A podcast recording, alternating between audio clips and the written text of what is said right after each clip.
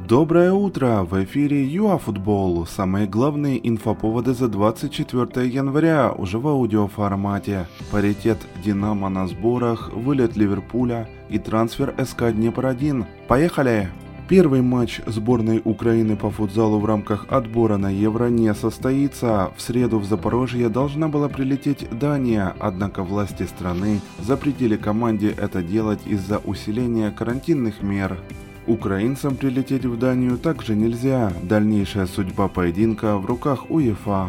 Ряды команды Явичевича пополнил бразильский вингер Вагнер. Он заключил трудовой договор на два года. И это на фоне слухов о том, что в клубе есть задолженность по зарплате.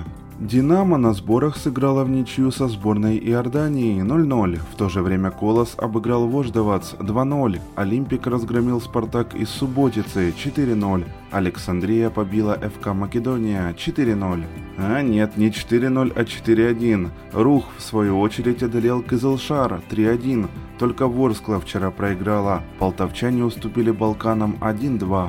Неудачная серия Ливерпуля продолжается. На этот раз банда Клопа вылетела из Кубка Англии. МЮ забил три мяча, а гости два. Все просто.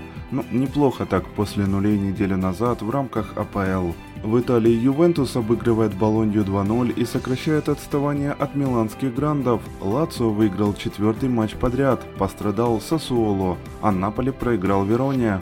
В Испании также все не скучно. Атлетика отыгрался в матче с Валенсией 1-3, а Барселона обыграла Эльче без Месси 2-0.